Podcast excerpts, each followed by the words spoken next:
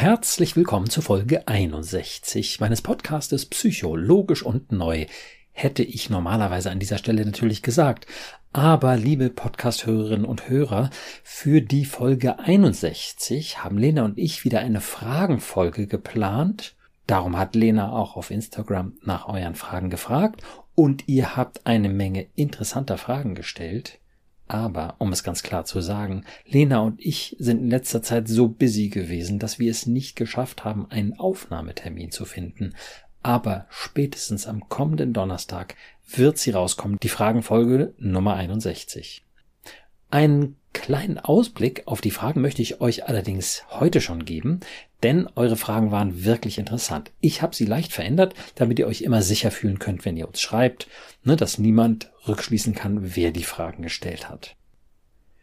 Es ging tatsächlich sehr viel um Beziehungen in dieser Fragenfolge und das finde ich auch total gut, weil es ja in meinen Podcast-Gesprächen mit äh, einzelnen Podcast-Hörern meistens um das innere Kind geht und wie ihr eben mit euch selbst weiterkommen könnt. Ähm, Beziehungsthemen, das ist aber natürlich völlig klar, sind eben auch super wichtig. Deswegen finde ich es klasse, dass ihr danach fragt und wir die hier dann eben auch besprechen können. Also, eine Frage war, mein Partner ist sehr verschlossen. Ich wünsche mir mehr Kommunikation. Wie komme ich weiter? Oh ja, wie knackt man die Schweigenuss? Das ist eine super spannende Frage. Hängt natürlich auch ein bisschen davon ab, warum der Partner so verschwiegen ist.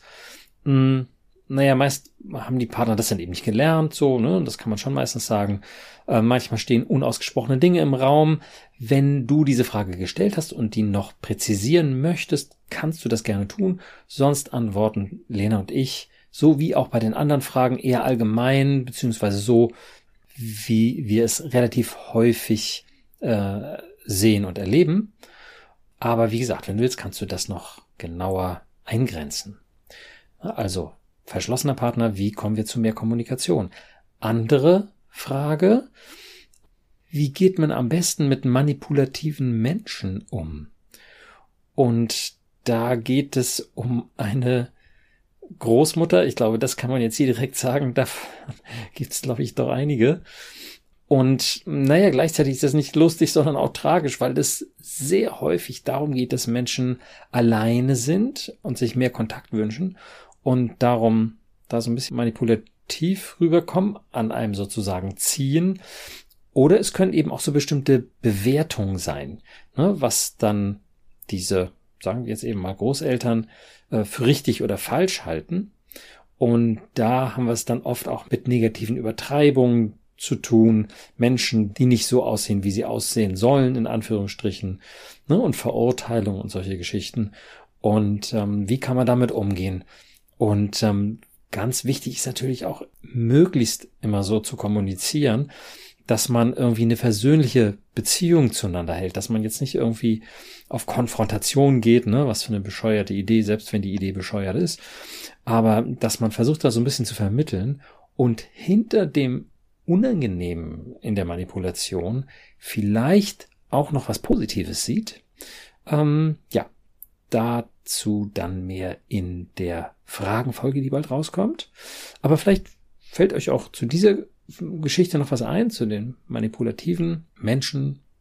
Eine ganz spannende Frage auch äh, von jemandem, der eine Trennung verursacht hat, scheinbar durch Untreue und jetzt Schuldgefühle hat gegenüber dem Kind, was mittlerweile etwa zwölf Jahre alt ist. Und da ist es natürlich spannend zu schauen, was bedeuten, was bedeuten Trennungen für Kinder? Und das ist natürlich unterschiedlich. Es hängt von den Kindern ab und es hängt aber auch sehr von den Umständen ab.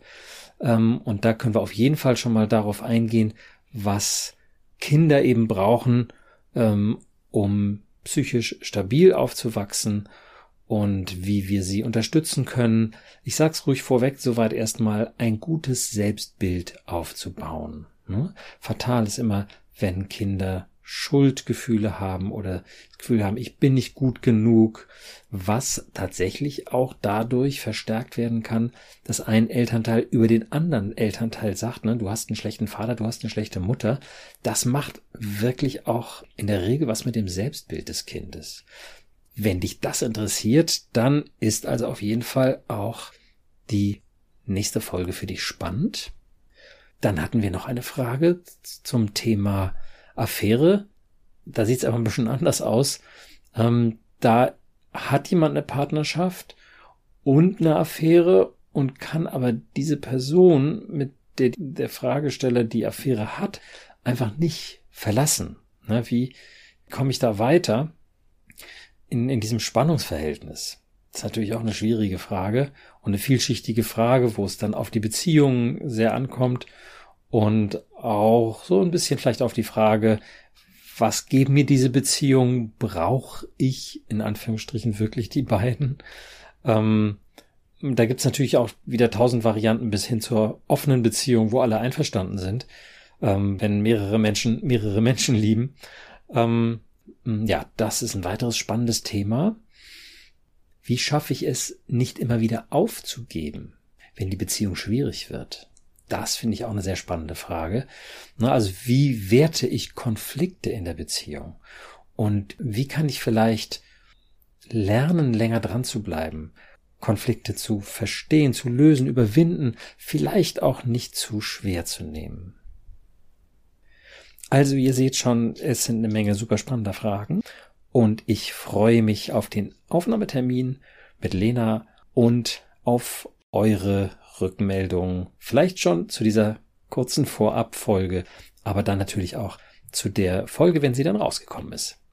Also, alles Gute und bis bald. Tschüss.